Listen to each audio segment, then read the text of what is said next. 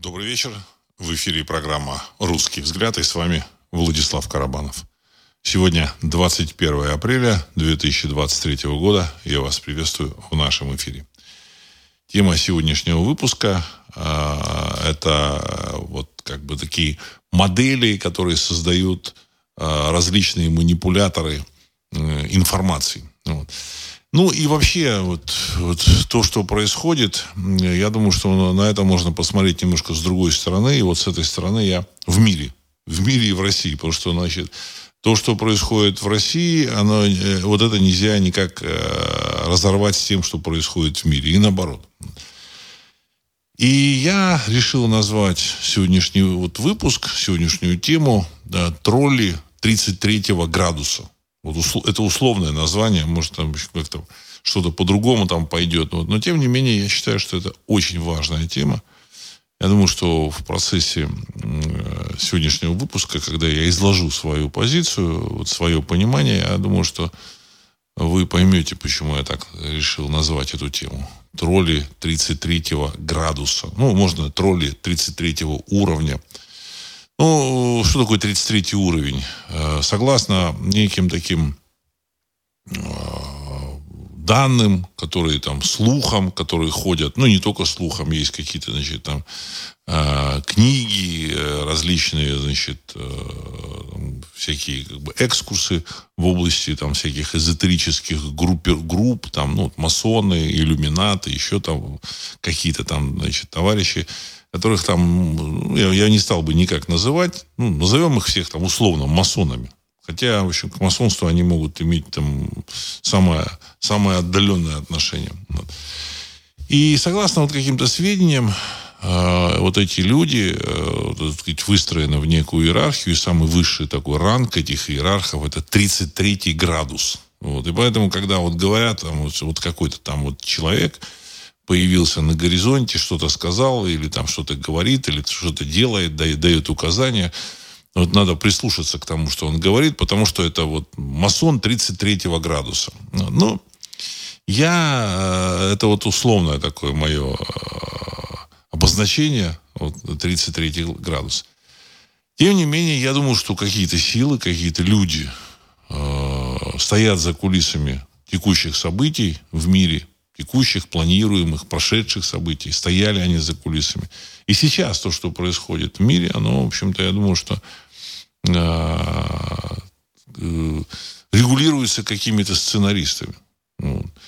Э, в том числе, я, я думаю, что сценаристы разные. Вот. Я здесь думаю, что еще играет и высшая сила, высшие силы. Вот, вот в, в, это, в, этой, в, этом, в этой грандиозной постановке под названием, в общем-то, а, человеческий мир. Вот. Может быть, постановка еще более грандиозная, потому что а, мы видим, что существуют какие-то неопознанные летающие объекты, какие-то какие еще силы. Вот. Они время от времени принимают участие а, в, событиях, вот, которые происходят на нашей планете. Ну, здесь, здесь я думаю, что мы там немножко так чуть-чуть сузим да, наш, наш вот этот, как бы, Э, подход. Вот, не будем там все охватывать. Мы, в общем-то, будем вот этих троллей 33 градуса, в общем-то, пытаться, не то чтобы найти, а пытаться най- э, понять их мотивацию. Вот. И здесь я хочу напомнить, что еще лет 10 назад, даже 12 назад, когда президентом Франции был Николя Саркози, я обнаружил удивительную вещь, я объясню, почему я там к президенту Франции там 13-летней давности, в общем, обращаюсь. Я тогда обнаружил удивительную вещь, что Николя Саркози странным образом, а может не странным, в общем, каким-то чудесным образом похож на знаменитого французского комика, которого, которого знает весь мир, Луи де Финесса. Фотография Луи де Финесса и молодого Саркози – или молодого Луи де Финесса и молодого Саркози, это, в общем, фотография фактически двойников. И тогда у меня появилась мысль, что вообще как-то странно, вот это странный подбор людей. Потом я там вообще начал смотреть на этих французских президентов, вот, И закралась такая мысль, что, в общем-то, люди, которые дергают за ниточки событий, происходящих в мире, которые пишут сценарий того, что должно произойти в мире, на сцене жизни, не на сцене театральной, а на сцене жизни, эти люди и еще и как бы троллят. Возможно, это не, не совсем, в общем-то, э, люди, возможно, это, в общем-то, сказать, представители каких-то, так сказать, каких-то иных сил, вот. Может, в каком они облике, я не знаю, или там, что им, им, ими руководствуются, может, руко, чем они руководствуются, так сказать, тоже мы там можем только предполагать. Может, они действительно, так сказать, выглядят как люди. Но, тем не менее, вот, этот, вот эта шутка с этими президентами Франции, она удивительна. Она удивительна. А потом я стал обнаруживать еще массу других примеров. Вот. И сразу мне стало понятным, что, в общем-то, Э, мы в нашей вот этой жизни и в глобальной политике имеем дело не с какими-то вот э, простыми сюжетами, а эти сюжеты с таким подвохом, с такими загогулинами, с таким юморком, если там можно, так сказать, назвать, а может быть даже не юморком, это такой, в общем-то, так сказать, черный юмор. Вот. И эти люди, которые там дергают за ниточки, они, в общем, подбирают вот этих персонажей, создают какие-то совершенно невероятные ситуации. Вот совершенно невероятные ситуации, которые, в принципе, могут, может создать... Случайно они не могут появиться. Вот случайно вот эти ситуации не могут быть, понимаете? Случайно президентом Франции человек, э, как две капли воды, похожий на Луи де Финесса, быть не может. Я там, там была статья на Ариру, и там на, в этой статье как бы там еще, так сказать, э, несколько таких эпизодов описывается. Вот. И, ну, э, как закончил Саркози, известно. В общем-то, его там политическая карьера там обвалилась, и дальше там его, так сказать, там, пинками выкинули с, э, с поста президента. Вот. А теперь э, там еще там, там, там масса таких совершенно, в общем-то, бредовых вот этих самых событий происходило вот на этом пути. Там. Так же, как вот, допустим, убрали вот этого Э, Строскана, значит, э, бывшего директора Международного валютного фонда, а, Всемирного банка, Строскана, кандидата в президенты Франции, ну, Доминика Строскана. Это был такой серьезный дядечка, умный, в общем, который понимал, э, как работают вот финансовые структуры мировые. И, в общем-то, он был реальным кандидатом Э, в президенты Франции с реальными шансами стать президентом Франции. Так вот, этого Строскана убрали таким, в общем-то, иезуитским совершенно способом. Обвинили в том, что он пытался изнасиловать эту, так сказать, горничную, там, а, афро- афроамериканку, в общем, которая явно не, не, не выглядит, в общем, как э, персонаж, вот, э, сказать, которая там возбудила его как-то, в общем-то, и вдохно... пробудила в нем такую страсть, чтобы он, в общем-то, пытался там что-то там сделать. Но, тем не менее, под этими, э, значит, э, предлогами, с этими обвинениями, его пинками убрали с этого политического Олимпа, обвалили все, все, всю его, в общем, карьеру и выгнали. Выгнали. И сделано было, было это все вот так, знаете, достаточно грубо и я не знаю, как, как это даже сказать, какое слово применить. Вот. Это было сделано с таким черным юмором. С таким черным юмором. Вот, знаете, так сказать, что вот он, он был изгнан из, с политического Олимпа, а, вот по обвинению в том, что он пытался вот эту горничную изнасиловать. Потом там подняли его какую-то так сказать, личную жизнь, что-то навешали, так сказать, кучу всего, так сказать. Не знаю, насколько это правда, неправда было. Но в целом, в целом, человек об, оказался облитый полностью грязью, и все. Он исчез с политического Олимпа, никаких шансов у него больше не было. То есть, опять же, мы, мы встречаем, э, встречаемся с таким вот юмором, ну, если это можно назвать это юмор, такой черный юмор такой, понимаете. И я представил, что да, есть какие-то, видимо, вот эти персонажи, которые а, создают совершенно неверо... не... планируют совершенно невероятные вот эти вот события и хихикают над этим. Хихикают. Вот. Или, например, там вот, допустим, Макрон как появился на политическом вот этом Олимпе, стал президентом Франции. До своего первого срока значит, Макрона никто не знал. Он вообще был неизвестен.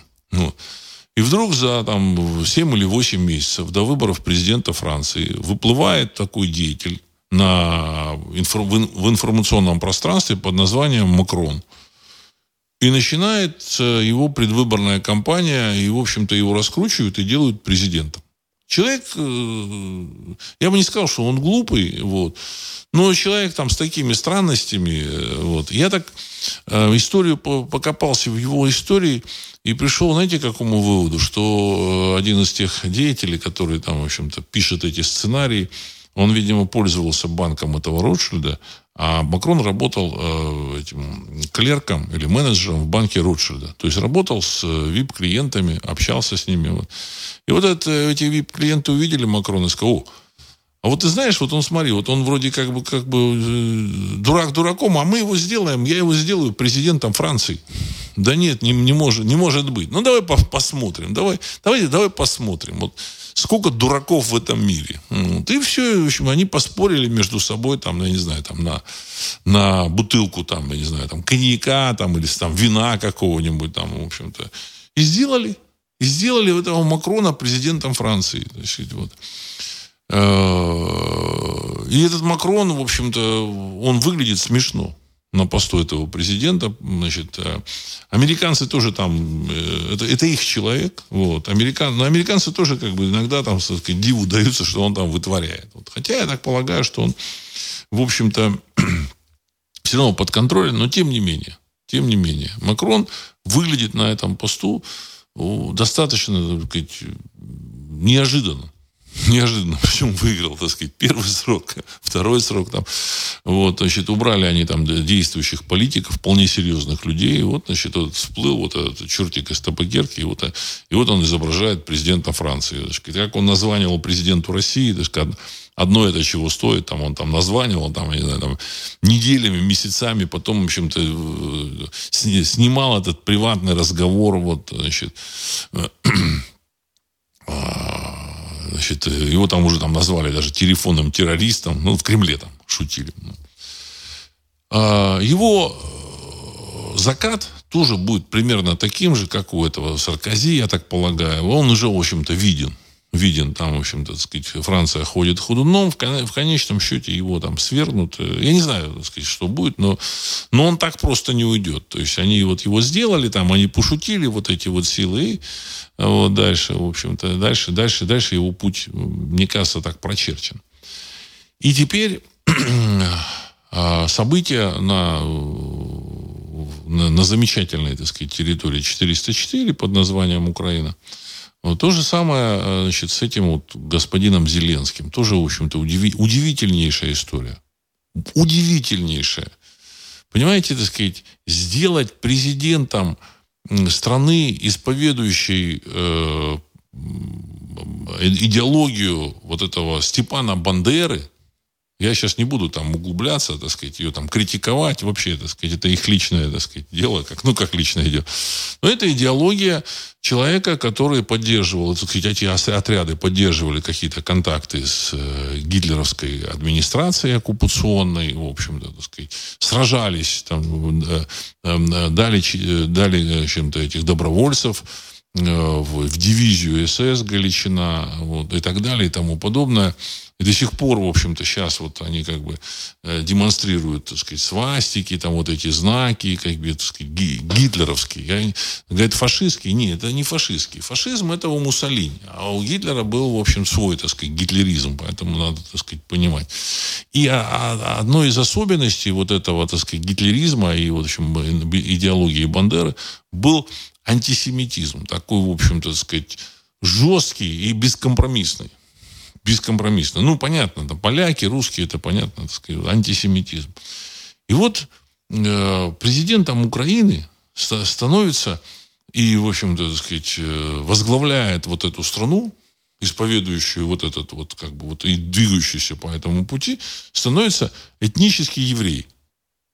Понимаете, так сказать? Тут ни, ни пером описать, ни в сказке сказать. Понимаете? этнический еврей э, нацист. Понимаете, так сказать? Ну, даже если он был бы наполовину бы вот, еврей, то ну, как-то не так бы остро было бы.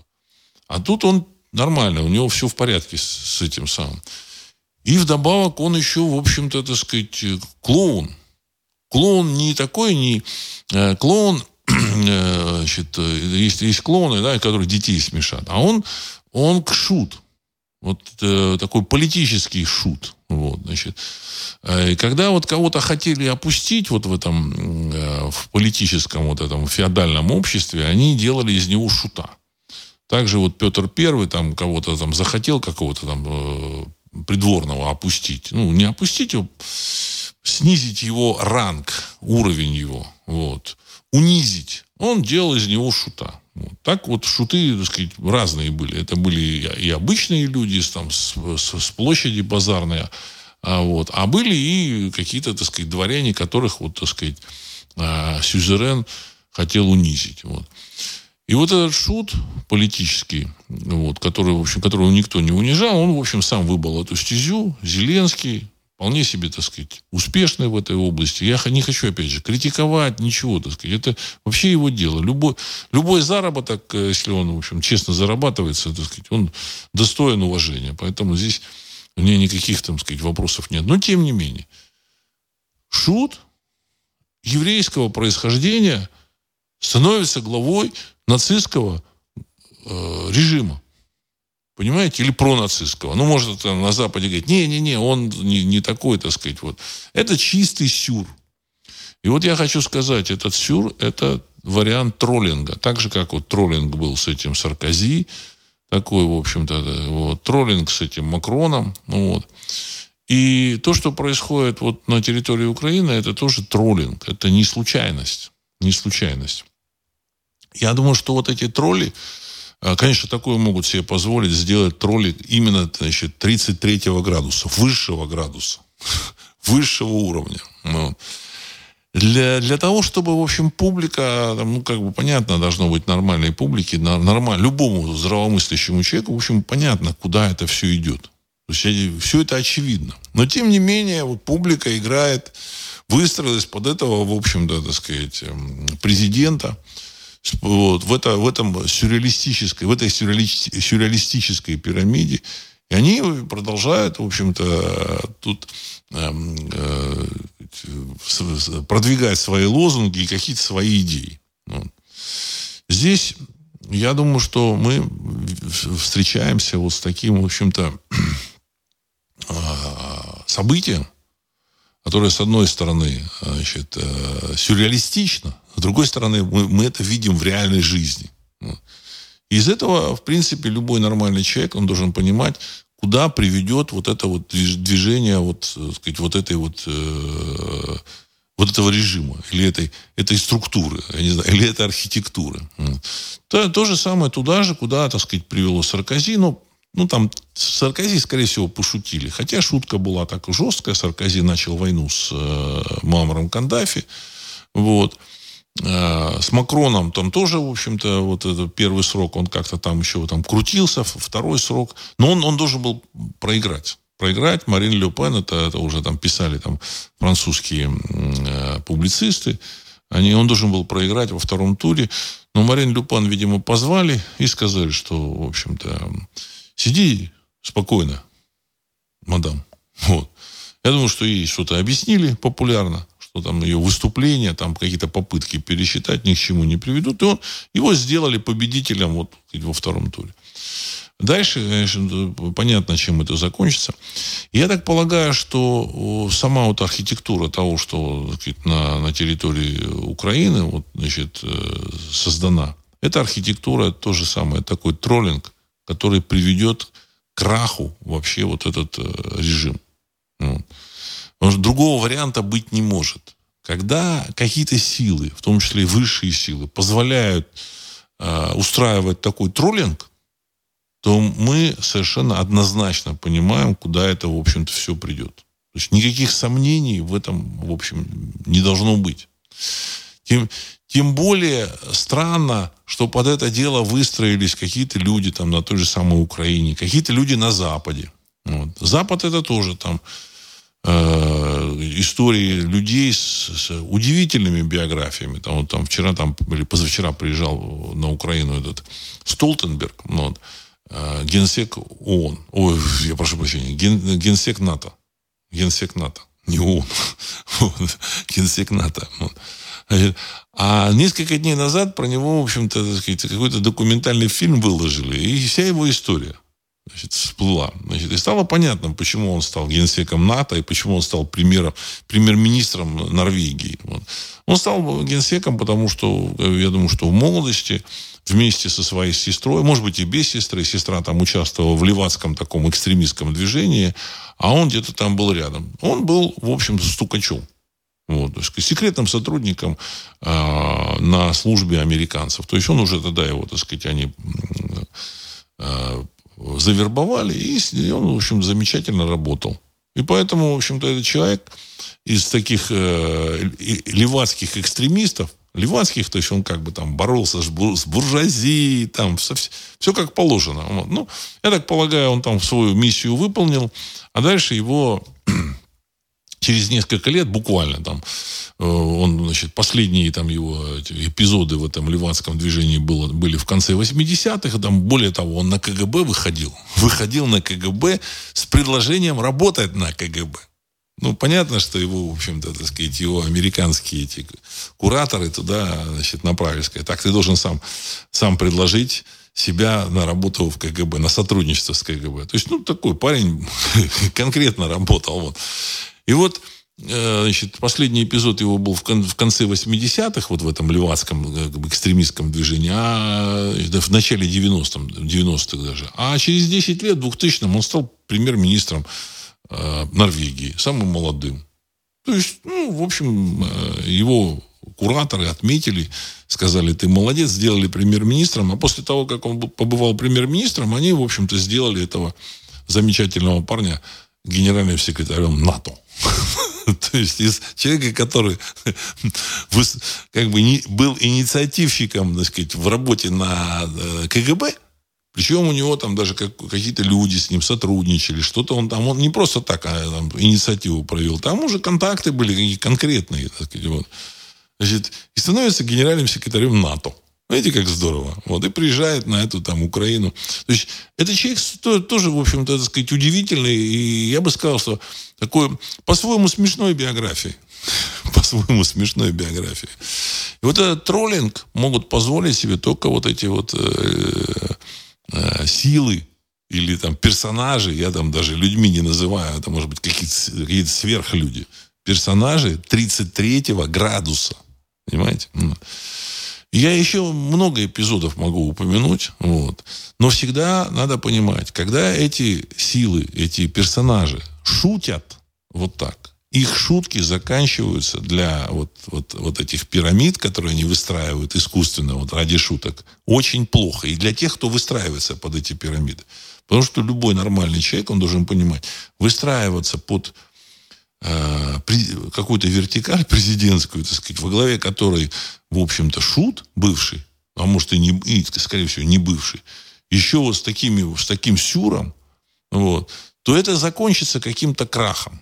Каким-то крахом. Вот. Поэтому, когда вот сейчас обсуждают там, вот этот контрнаступ на, на Украине, просто есть люди, которые, ну, я слышу, там, обсуждают и говорят, ну, вот, там говорят по телевидению, контрнаступ, сейчас они начнут наступать, возьмут там Мариуполь и там Бердянск. Вот. Я так полагаю, что вот эти кукловоды с черным юмором, которые они специально, вот, они понимали, как будут вести себя эти ребята. Вот. И э, ну, нужно ну, четко вот тоже вот, сказать, понимать такую вещь. Ну, сообщают, что у Зеленского уже где-то капиталец уже в 4 там, или там 4-5 миллиардов долларов. 5 миллиардов где-то уже есть. Все, уже, так сказать, это западные публицисты уже какие-то сказали, что у него уже 5 миллиардов долларов где-то уже там сложено. То есть они знают. Вот. А, значит, э, официально сообщили, что на Украину было выдано наличными, наличными 45 миллиардов долларов, вот сказали, наличными. Там остальное это оружием, там еще какой-то, вот, так сказать, там, помощью такой, в общем-то, материальной. А финансовой 45 миллиардов. Может быть, больше, но, в общем-то, сказать, вот эта сумма, она такая э, важно. И если у вот президента вот этой вот э, замечательной страны 5 миллиардов долларов образовалось, то надо понимать, что там еще какие-то люди в этом участвовали.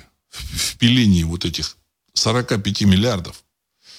Дальше мы понимаем, в общем-то, значит, настроение местного населения, в общем-то, местной среды, не населения, местной среды, бизнес-среды на Украине. Там, в общем, настроение такое, пилить, пилить еще раз пилить всякие бюджеты, деньги, разрабатывать всякие темы. Это, в общем-то, не, не обязательно там, значит, их а, особенность какая-то. Вообще во всем совке это было. Просто там совок, он задержался немножко. Они все родом из совка, вот эти ребята. И дальше нам, нам рассказывают о том, что, вы знаете, вот эти офицеры, деньги дают офицерам, это важно. Офицер, украинским офицерам дают деньги для того, чтобы они выдавали деньги вот этим э, военнослужащим. Что это значит? Это значит, что если офицер не сообщит о потерях, он может выплачивать эти деньги не кому-то, а себе, оставить себе в кармане. То есть мертвые души, классика, классика. Вот. И, значит, и если если в это, эта классика как бы дает, ну, как бы она возможна там, что ею не будут пользоваться, это, в общем-то, э, чушь собачья. Причем Гоголь сам, э, создатель вот этих мертвых душ, он, в общем-то, был с точки зрения, опять же, там, э, вот этих, так сказать, украинской там этой расовой теории, если так можно сказать. Просто у меня другая теория, что украинцы и русские это, в общем, один народ. С, с точки зрения... Он был украинец. Понимаете, он украинец был. Я так полагаю, что вот эта вот армия, которая должна участвовать в контрнаступе, она, скорее всего, в общем-то, ее нет. Ее нет. И поэтому никакого контрнаступа нет. Вот. Она есть, возможно, на бумаге. Возможно, значит, э, каких-то, так сказать, отчетах. Вот. Я просто читал как-то историю, там, то ли в Китае, то ли еще в какой-то стране. Вот. Э, там была такая значит, армия создана, ну, там из Пекина, там, ну, я не помню, там, точно Китай или не Китай, там на эту армию выделялись деньги, а дальше, в общем, командир, там, этот, э, командующий армией, командиры, там, в общем-то, они получали деньги для содержания своих там этих подразделений. Ну, они, естественно, так сказать, часть денег прикарманивали, мертвые души, родственники, которые там числились, но жили дома. И потом, когда нужно было объявить какой-то сбор, там армия там была там большая, там 50 тысяч или 70 тысяч. Вот, ну, объявили какой-то сбор большой, там приехал кто-то из Пекина, вот, посмотреть на эту армию. А там собралась такая жалкая кучка людей. Понимаете? Я думаю, что даже более того, я почти уверен, ну, в нашем мире вот уверенность вот такая, так сказать, сложная вещь. Но я почти уверен, что вот эта украинская армия, которая должна участвовать в контрнаступе, это примерно то же самое, что было вот в этом э, замечательном Китае. Вот. Что есть какие-то мертвые души, э, которых, в общем-то, никуда там не, не списали. Вот. Э, частично часть этих мертвых, часть этих людей погибла. Часть просто была отпущена командирами за небольшую сумму. Типа, он приходит туда, в эту армию, ему командир говорит, ну, хорошо, ты, так сказать, давай, так сказать, деньги э, твои будут получать, а ты иди отдыхай тогда. Вот. И все. Понимаете? Вот и все. Я так полагаю, что вот в этом, в этом направлении вся вот эта бизнес-модель э, вот этого, значит, э, режима э, украинского, она киевского режима, она и двигается. Украинский, наверное, неправильное слово, неправильно. Киевский режим. Она, бизнес-модель, она, она и двига, двигалась. И сейчас продолжает двигаться. И поэтому вот эти битвы вокруг Бахмута, зачем она нужна, не знаю. Не знаю, зачем она нужна. Положили они много людей, положили они много людей. Но на бумаге, на бумаге эти люди все э, находятся в строю. Понимаете? Поэтому эти американцы платят деньги. Вот. Деньги приходят в действующую армию. Дальше они, в общем-то, так сказать, пилятся все эти на всех уровнях. Вот этому там э, какому-нибудь майору, командиру батальона, говорят, так, вот тебе там даже должен быть миллион там долларов, ну, условно говоря. Но мы, мы знаем, что, в общем, у тебя там не все люди, то, что ты отдаешь, по, отдаешь списки там на, сказать, реально существуют. Вот тебе половина, Вот половина откат. Ну, половину, вот, вот те половину, половину мы оставляем себе, вот те половина, иди, так сказать, решай свои вопросы. Этот майор идет, в общем-то, так сказать, эту половину тоже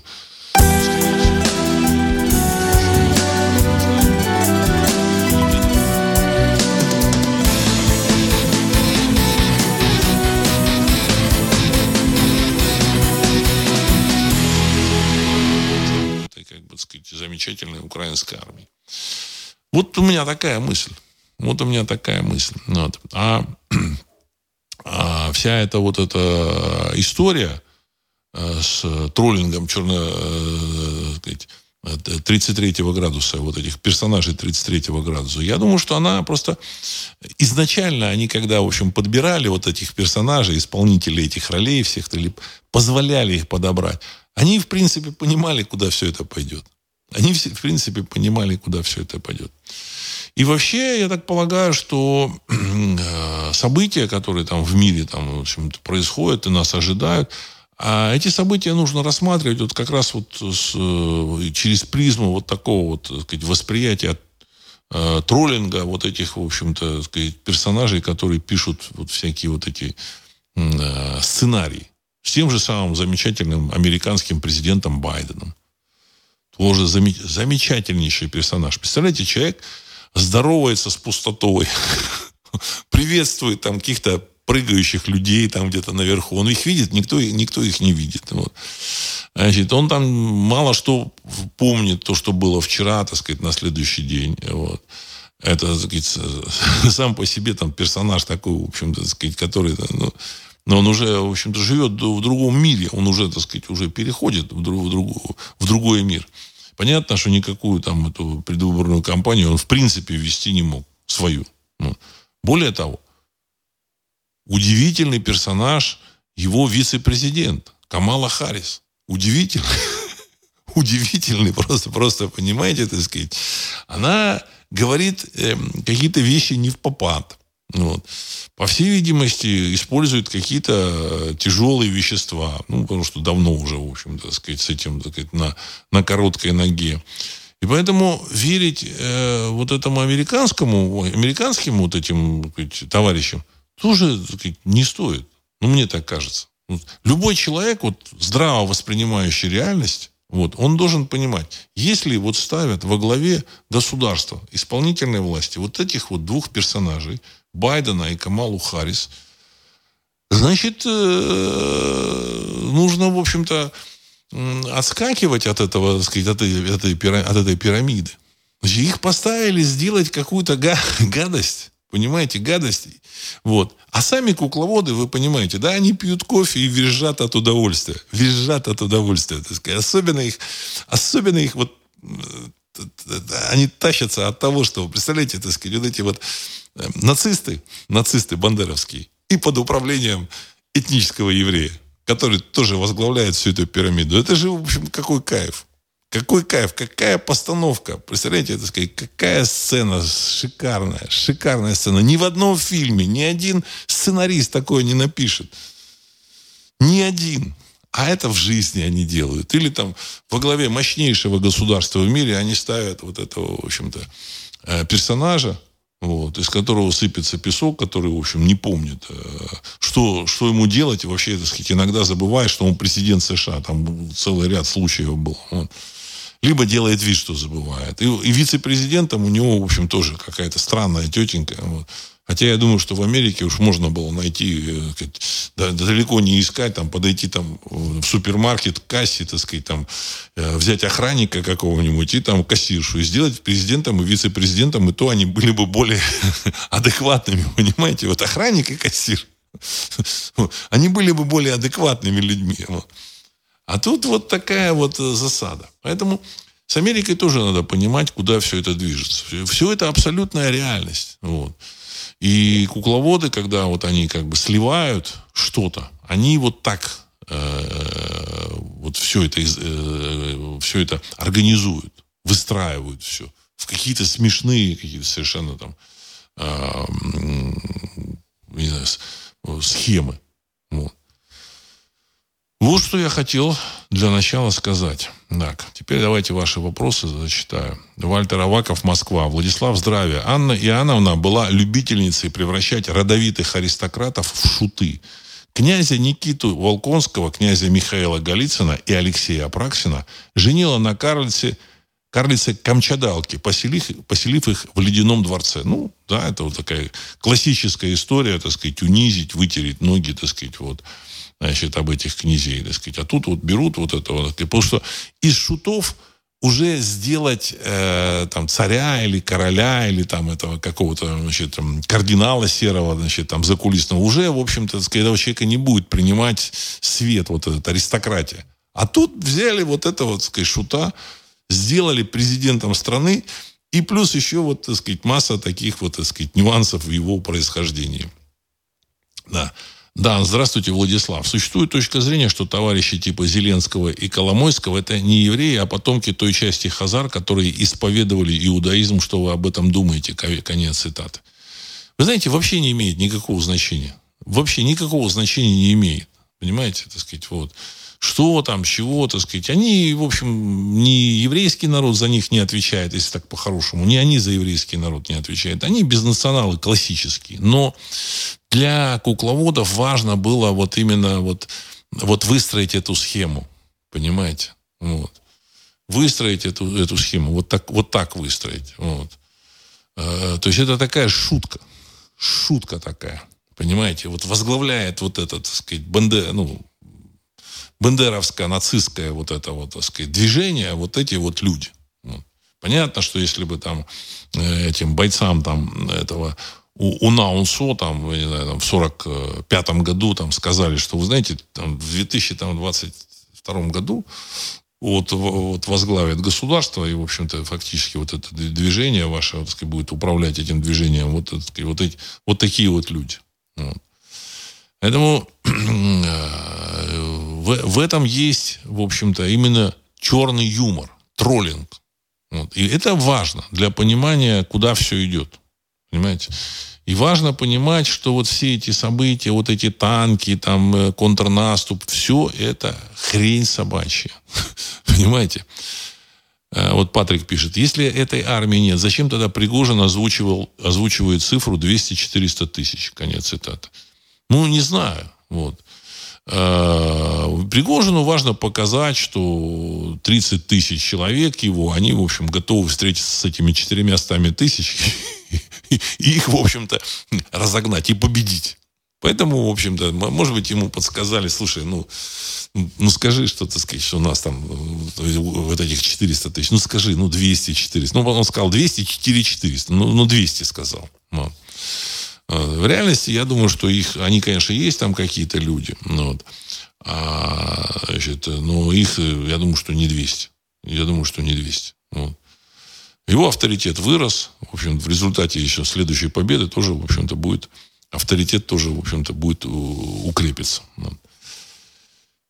Ануфриев, Ануфриев. Примерно так же из ниоткуда вдруг, вдруг появился и был возведен на высший пост Никол Пашинян. В результате армяне потеряли Карабах, а Армения теперь направилась чуть ли не в НАТО. Конец цитаты. Ну, вы знаете, э, в армянские дела я бы не стал лезть. Вот, это, в общем-то, э, э, разборки там армян, а, азербайджанцев, поэтому, в общем-то, так сказать, я, я лично считаю, что нам нужно, в общем, смотреть и значит, э, стремиться, чтобы, в общем, два народа помирились. Все. Вот. Здесь вот у меня такая позиция. Со стороны. Мы должны со стороны смотреть. Вот. Дай бог, чтобы был мир. Был мир. Все. А, так, черный круг. Здравия всем, Владислав Александрович. Как вы считаете, в чем суть визита министра обороны Китая в Россию? Все хотят проверить э, ливы нового оружия и концепции ведения современных боевых действий. Конец цитаты. Я так полагаю, что э, это значит, подтверждение того, что Китай и Россия являются э, союзниками. Это был первый визит э, Си Цзиньпиня после его официального назначения на должность председателя Китая. И значит, э, практически первый визит после переназначения вот этого значит, министра обороны Китая в Россию для того, чтобы подтвердить, что это союзники. Китай это тоже очень важно. Вот. После того, как э, министр обороны Китая прибыл, съездил в Россию, в общем-то, градус троллинга по отношению к Китаю снизился. Я хочу сказать, что вот много это, из того, что происходит в мире, это не столько реальные события, сколько троллинг троллинг России. Как бы собираются там в Рамштайне какие-то люди, говорят, да, мы сейчас, сейчас вот выложимся все, и, там, миллион снарядов поставим на Украину. На самом деле это троллинг. Вот. Дальше, так сказать, американцы там говорят, да, ну, возможно, нам придется наносить э, ядерный удар по России. Там, ну, какие-то выступают генералы. Это тоже троллинг. Вот. Э, сейчас мы тут, э, в общем, все, переформатируем весь мир зажмем в Россию и порвем ее экономику. Это тоже троллинг. Вот. Учение в Тихоокеанском регионе тоже троллинг. Вообще то, что происходит в современном мире, это частично, это, в общем-то, пиар и троллинг. Пиар. А потому что э, у России, ну, допустим, если вот в отношении там Китая еще они могут рассматривать, американцы, значит, э, варианты ведения боевых действий реальных боевых действий, даже нанесения ядерных ударов, то в отношении России это исключено. Поэтому что им остается? Им остается с утра до вечера троллить Россию. И те события, которые происходят на территории 404, это, в общем, троллинг России. Троллинг. Ну вот. А, и этот троллинг, он, в общем-то, заставляет население дергаться, вот, заставляет каких-то людей, которые, в общем-то, так сказать, плохо настроены к э, российскому населению, внутри России, в этой вертикали, управленческой вертикали, таких, я думаю, что достаточно в России, значит, это вполне себе очевидно, их и позволяет им, в общем, ловить мут, э, рыбку в мутной воде. Вот. А, ну, я, я считаю, что наш народ должен не падать духом, вообще население России, чтобы не падал духом. В общем, все, все будет нормально.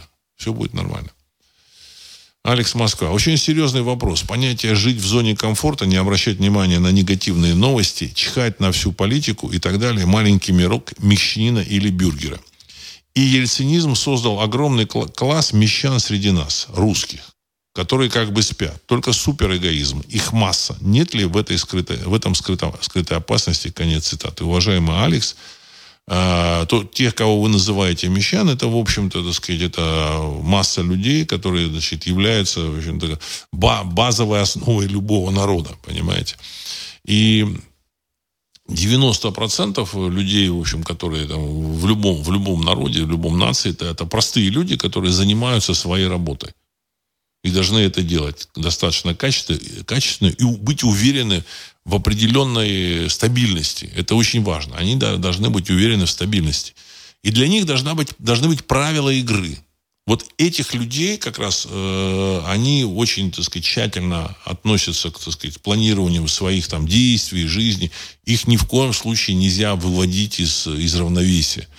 Вот когда скачет там рубль туда-сюда, вверх, вниз, там 50, там 120, 80, это, конечно, выводит этих людей из равновесия.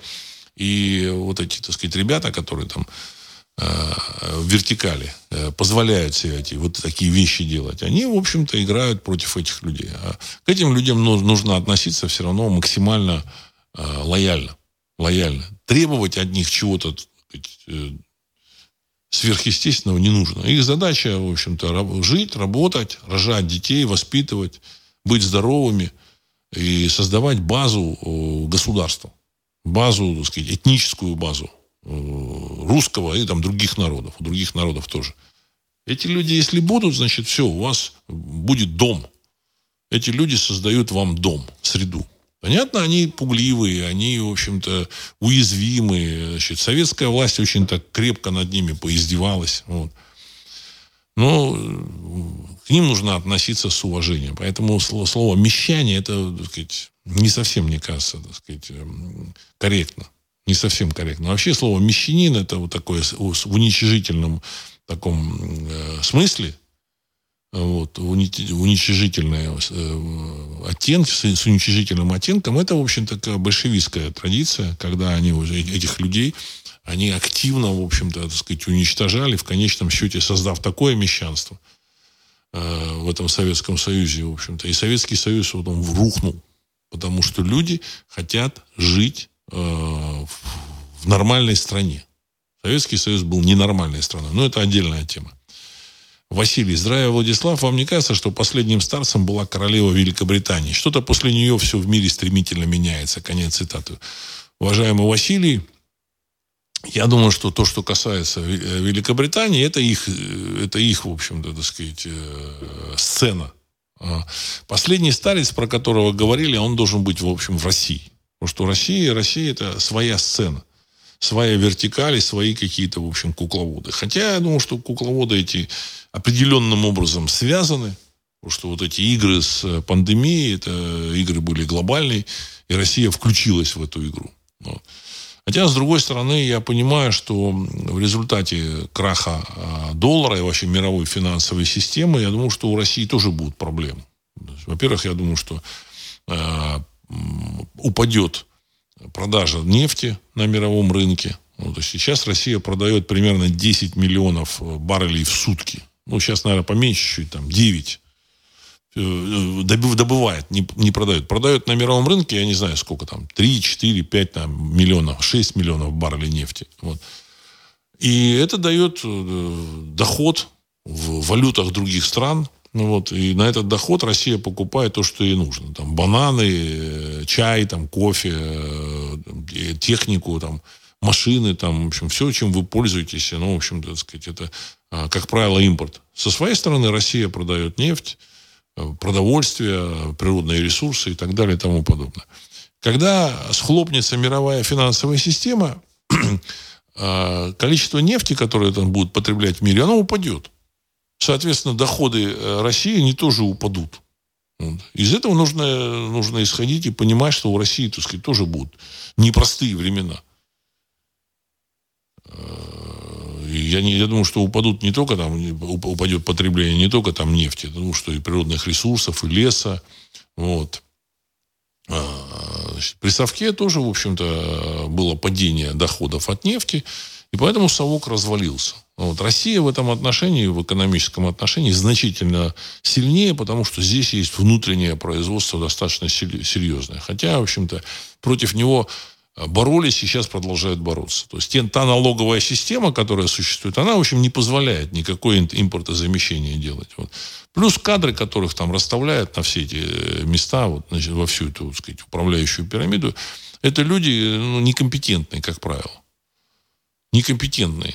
Значит, э, они там какие-то там, ну, там, комсомольские там деятели были, там, или там, я не знаю, там, в, в администрациях работали, но они э, не понимают, как зарабатывать деньги, там, или там, в том же самом, там, э, в тех же самых, там, футболах, хоккеях, там, в общем-то, вот вроде как бы внешне все оно э, сделано похоже, как на, на Западе, ну, допустим, если Барселона зарабатывает 600 миллионов долларов в год, 600 миллионов долларов в год футбольный клуб Барселона зарабатывает чистых денег. И на эти деньги они могут платить своим этим футболистам и 10, и 20, и, и там 50 миллионов долларов там, в, в год.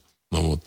А российские клубы, они ничего не зарабатывают. Там, в общем-то, я думаю, что они зарабатывают э, раз в 10 меньше, чем на, на них тратят. Но, тем не менее, все равно там в России содержат э, этих иностранных футболистов. Вот. То есть они живут на госдотации.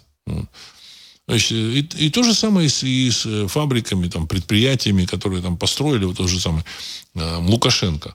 Он, значит, по, по, значит, понял, подумал там в свое время, в конце 90-х, что ну все, все, значит, э, сейчас там э, мир, такое, в общем, пустили Белоруссию, в общем, торговать с миром, развивать там промышленность свою. Он, в общем, понастроил кучу там предприятий, э, взял кучу кредитов. Они начали там ботинки шить, там книжки печатать. А государственные предприятия там закупили оборудование, построились там на, на кредиты. Вот. А потом конъюнктура поменялась, эти ботинки не стали нужны, так сказать, книжки тоже не стали нужны, в общем-то, так сказать, и все. Экономика э, Беларуси, она, в общем, в, определенном, в определенной степени потеряла эти деньги. Потому что экономикой должны заниматься частные структуры. Потому что частная, любая частная структура, ну не совсем любая, ну частная структура эффективнее государственной. Эффективнее, понимаете? Более того, они настолько эффективны, что вот, ну, мне, я вчера обсуждал, мне говорит, ну вот, чтобы там получать откаты, снаряды передали, производство снарядов передали частным каким-то компаниям. Я думаю, что нет, совсем все наоборот. Как раз государственные компании, они неэффективны, не гибкие. Э, снаряд, который там делает государственная там, контора, там обходится там, 5 тысяч долларов э, государству. Вот, и причем медленно э, раскручивается тоже медленно вот, производство. А частные компании выдал там по там, 2 там, с половиной тысячи долларов. Я условно говорю. И он сделает еще даст откат частник. Так же, как вот э, в военном деле частная военная компания Пригожина, она, в общем, показала свою эффективность на две головы выше, чем э, строевые части вооруженных сил России. Потому что нет лишних там этих звеньев. Есть, в общем, человек, который душой переживает за это. Он принимает решение за там, результат. Он принимает решение. Он понимает, кого ему, ему привлечь, как использовать, как выстроить систему. И, в общем-то, воюют эффективно. А государственные, государственные, значит, военные, государственные военные части, они, в общем-то, менее эффективны. Я не говорю, что они плохие. Но вот наступление там под Угледаром было, значит, пожгли там эту э, танковую колонну, там бронетанковую колонну вооруженных сил России. Почему? Ну, потому что вот, ну, вот, вот там, там же нужно там рапорта подавать, еще, так сказать, масса макулатуры, масса ограничений, масса правил. В конечном счете, в общем-то, эта система работает значительно хуже. В производстве, в производстве все то же самое. Любое государственное предприятие, оно неэффективно. Государство должно заниматься единственным делом – организовывать оборону, вооруженные силы, организовывать. Это не значит, что, так сказать, вот Э, вооруженные силы должны быть только вот, так сказать, все там на службе там у государства быть вот и выстроены вот, вот в вариант вот этой армии, которая там сейчас есть. Организовывать это, значит, нанимать на деньги людей, и эти вооруженные силы быть, должны быть эффективны. Если самым эффективным вариантом будет ЧВК, значит, нужно использовать ЧВК. Управление может быть там государственное, может, могут быть какие-то части государственные, авиация может быть там, сказать, под контролем государства, значит, и части, которые контролируются, сказать, полностью выстроены, выстроены государством. А вот то, чем занимается Российская Федерация сейчас, это вариант совка. Совок почему рухнул? Потому что всем занималось государством. И производством кофево, кофеварок, и производством джинсов, и, и производством телевизоров. Все государство. Вот. А это государство обанкротилось полностью. Вы кто, кто жил в то время, значит, знаете, что все потеряли там деньги, советские вот эти десятки, потеряли все.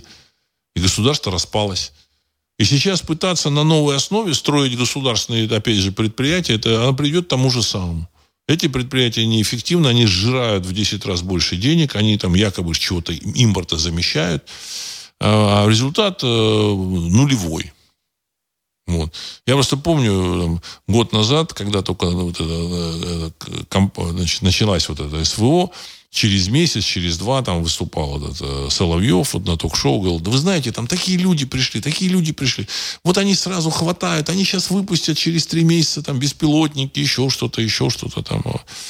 А сейчас он об этом не говорит, про этих людей. То есть эти люди, они прибегают первыми значит, получают какие-то, ну, государственные, они там государственные люди. То есть они никакого опыта управления, производства, ничего не имеют. Но они, в общем, там где-то крутятся. Да сейчас мы, давайте, так сказать, все.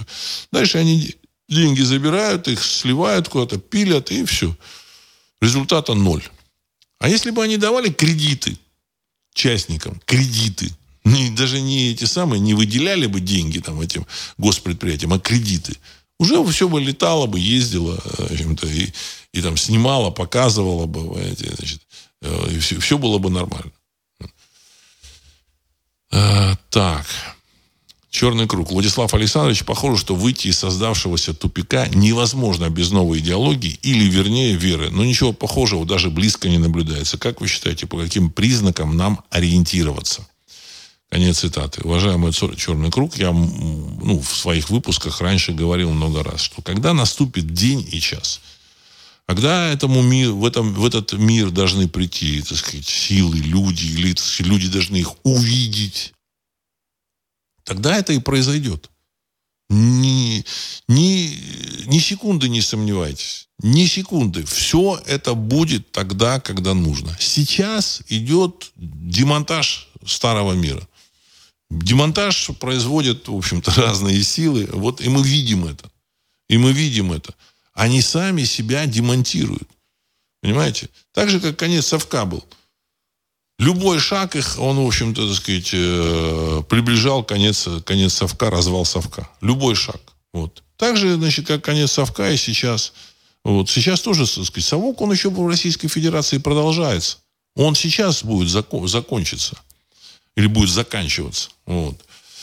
И события на Украине, они, в принципе, стали триггером вообще событий в России.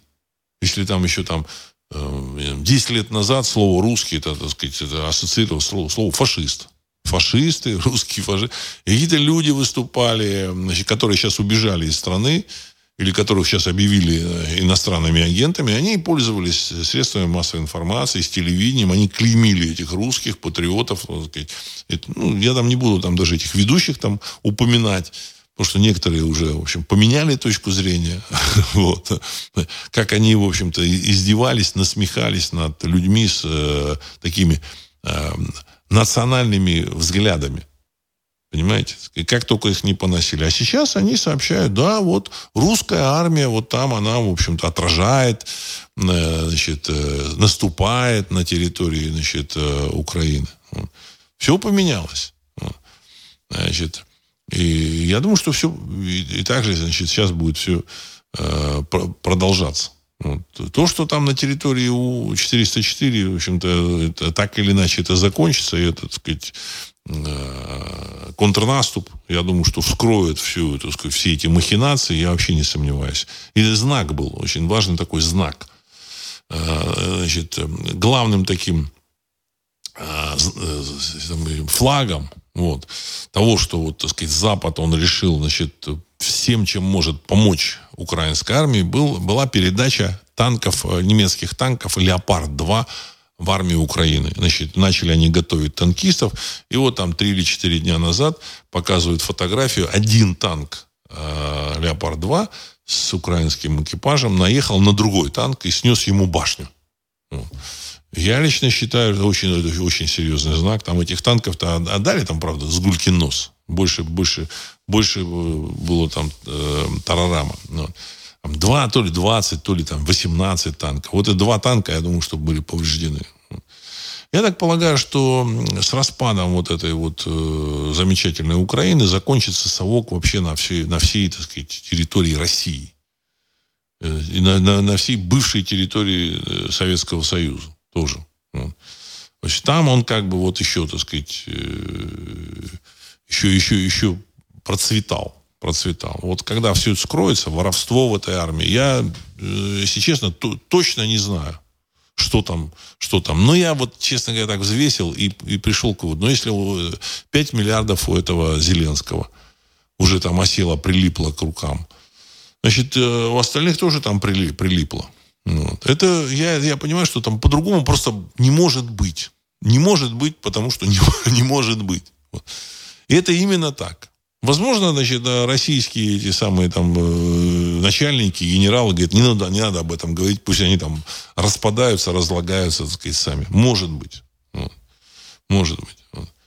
Но я думаю, что вот с, эм, с этим как бы распадом вот этого, так сказать, замечательного государства, режима, там, государства там как такового нет. С, распадом этого замечательного режима, я думаю, что и в России тоже закончится вся эта, в общем, бодяга. Потому что здесь тоже всплывет много чего интересного. Ну, ну и плюс э, крах доллара, там, евро и вообще, значит, э, современной, значит, мировой финансовой системы, он будет. Ну, понятно, что и Россия тоже, в общем, э, переживет определенные, так сказать, сложности – но это уже, так сказать, другая страна. Я думаю, что здесь с продовольствием не будет проблем. Здесь э, в России, там, в общем-то, с, как, с каким-то производством там, базовых вещей не будет проблем, как в Советском Союзе. Советский Союз, когда распадался, был, была угроза, реально угроза голода. Реально. Люди в городах оказались, э, значит, там, еды нет, причем они привыкли покупать только вот, так сказать, там по карточкам, по талонам в каких-то магазинах. Нету еды. Нету. Можно купить, правда, так сказать, можно было много чего, все купить практически. Вот. Но нужно было переплатить несколько раз. Люди с этими копеечными зарплатами советскими, они, в общем, не могли себе просто этого позволить. Это, было, это была серьезная такая ситуация, э, которая угрожала голодом. Он, в общем, де-факто уже, так сказать, был, этот голод. Вот. Сейчас этого не будет. А, так. Сергей 1956. Здравия, Владислав Александрович. Илон Маск опять заявил, что дефолт США произойдет в течение нескольких недель. Как вы думаете, это нагнетание психоза или реальное положение вещей? Конец цитаты. Я думаю, что это реальное положение вещей. Как раз Илон Маск, он, в общем-то, не похож на тролля. Он, в общем, не тролль. Хотя он тоже, у него тоже есть чувство юмора. Но он совсем не тролль. Он совсем не тролль. Он просто предупреждает, он говорит о том, что значит, через несколько недель оно может, так сказать, случиться. Мы не знаем точно, когда это случится, когда, в общем-то, весь мир там начнет отказываться от доллара, когда он покатится вниз, мы не знаем. Трамп об этом сказал. То есть это бывший президент США. Это тоже э, фигура серьезная, которая претендует на должность э, следующего президента США.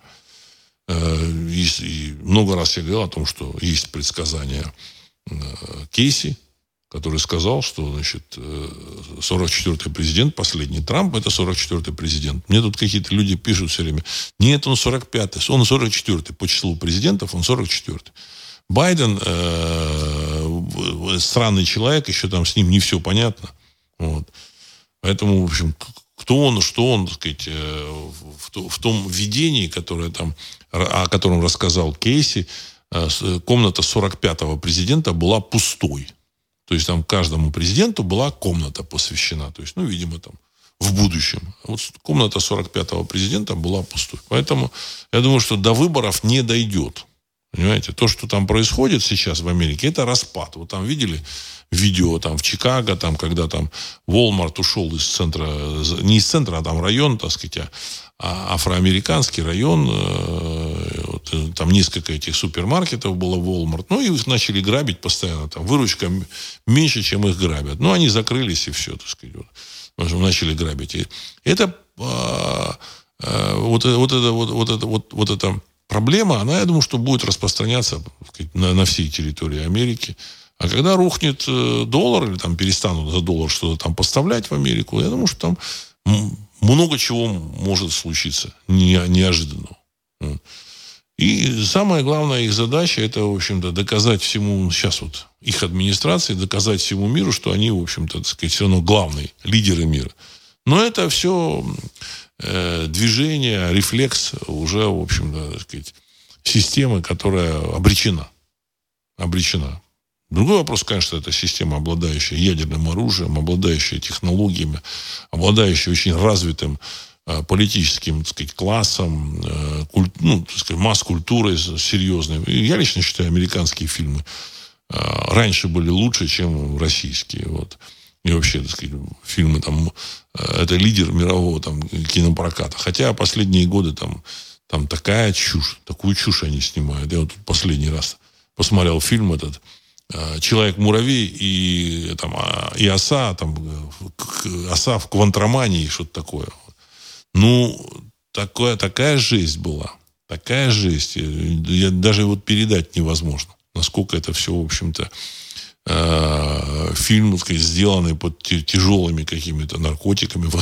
Возможно, сценарий и фильм сделан был, я не знаю. Снят очень красочно. Все, все классно. Но сюжет, значит, его, так сказать, за, загогулиный сюжет, а это, в общем-то, не, не передать.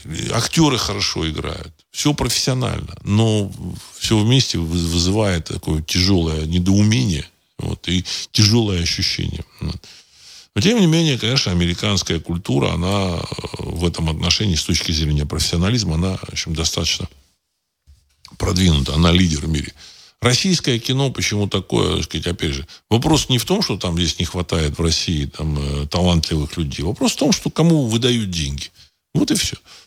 Выдают деньги своим, которые там где-то крутятся, с, которые, с которыми пи, пилят эти деньги фамилии, в общем-то, ну, посмотрите там, не буду их называть. В общем, все, все понятно и очевидно. Поэтому смотреть эти фильмы бессмысленно. Там ничего нет, пустое. Анги, Ангелона. В Германии есть Альта Atlas Initiative, Atlas Initiative, они то, что по экономике думают, как вы анализируете, может, надо вместе пообщаться, посмотрите в Ютубе, вам понравится. Было бы классно. Вы и Маркус Краль совместное интервью. Спасибо вам.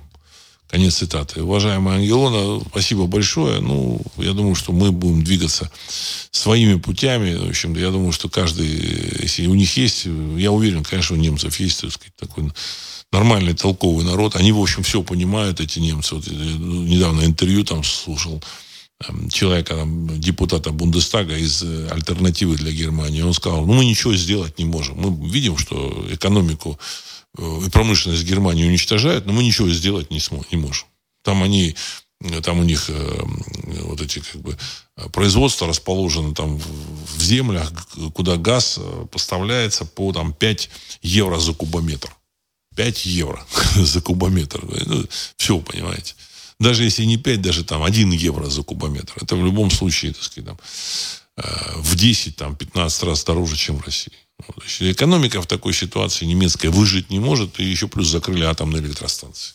Ну, под всякими предлогами. Кстати, вот я говорил там, про троллинг, вот это Анна Лена Бербак, это тоже такой элемент троллинга. То есть министр иностранных дел, в общем-то, так сказать, э, страны, европейской страны с огромной историей, которая дала миру там, в общем, так сказать, массу технических всяких изобретений, э, Эм, фил, фил, философов массу, в общем-то, историков. Вот, вот министр иностранных дел этой страны, э, человек вообще без э, высшего образования. Но, опять же, для меня высшее образование не является каким-то вот важным элементом. Важным элементом. Я лично считаю, что это, так сказать, никакого значения не имеет. Но она, в общем, человек не сильно, не сильно умный. Она, ну, глуповата. Глуповата. Ну, она неплохо прыгает на батуте, наверное. Наверное. Вот. Хотя вот про нее сказали, что она неудачница. Она неудачница. Она там трижды э, завоевала там третье место значит, по прыжкам на батуте. Вот третий раз, когда она могла там, возможно, претендовать на первое место, она перед этим сломала ногу. То есть вот эту вот даму, совершенно странную, назначают премьер-министром, э, не премьер, министром иностранных дел Германии. Э, министром здравоохранения, вот у меня просто есть э, люди, которые там в Германии живут, они рассказывают, рассказывали там, моим знакомым, они говорят, значит, что там совершенно странный министр здравоохранения, очень странный. То есть человек э, с какими-то, э, не знаю, в общем-то, со сложностями, сложностями, так сказать, психическими, понимаете? Я, так сказать, ничего не хочу сказать, я его не знаю, но вот это передает то, что мне говорят люди, которые живут там. Знаете, странное дело, значит, министр здравоохранения, э, человек, странный человек. Странный человек, министр иностранных дел. Я лично считаю, что это тот же самый вариант троллинга, который вот эти вот, так сказать, глобальные сценаристы, они, в общем-то, так сказать, выложили для того, чтобы публика поняла. То есть любой нормальный, здоровый человек, он все, он все должен понимать. Это карты. Карты разложены. И в этих картах понятно, в общем-то, кто там, куда там э, э, сдвинется. Понимаете? Ну, вот. а, так, Вальтер Аваков. Владислав, здравия. По официальным каналам прошла информация, что бессмертный полк в этом году фактически отменили, в смысле хождения народа по Тверской и через Красную площадь. Даже в прошлом году был бессмертный полк. Власть боится патриотичного народа или как это объяснить? Конец цитаты. Уважаемый Вальтер, объяснить можно только тем, что боятся терактов терактов. Ну, потому что, в общем-то, э, вероятность такая есть. Значит, когда там э, нету, нету реальных, так сказать, реальной армии, нет реальных перспектив у этой армии, нужно как-то, значит, э, докладывать хозяевам о том, что что-то сделали, ну, в общем-то, вот только вот теракты остаются. Я так полагаю, что там, в течение нескольких месяцев мы вот увидим кульминацию вот этих событий. Вот. И здесь значит, нужно исходить из того, что вот эти кукловоды, глобальные сценаристы, они, в общем-то, так сказать, они смеются и, значит, наблюдают, как вот эта публика там, как эта публика там что-то там пытается выстроить, что-то сделать, и есть какие-то люди, которые в это верят. Ну, для западных, для западных, для западной публики тоже должно быть все понятно. Ну, включи голову, посмотри, кого назначили вот этим, так сказать, начальником вот этих, так сказать, вот этих, вот, вот, киевского режима. Ну, включи голову. Понимаете? Все, все понятно и очевидно. И там это местные аборигены. Тоже включите голову. И я так полагаю, что мы все увидим. Главное, спокойно к этому относиться. Вот. Э, не дергаться, не бояться никаких там этих контрнаступов. Вот. Я думаю, что все это, все это будет э, с юмором, с юмором все происходить. Нужно, так сказать, э, смотреть на это спокойно. И на этом я хочу завершить сегодняшний выпуск. С вами был Владислав Карабанов. Программа «Русский взгляд». Через несколько секунд композиция «Могучий прилив». Всего доброго.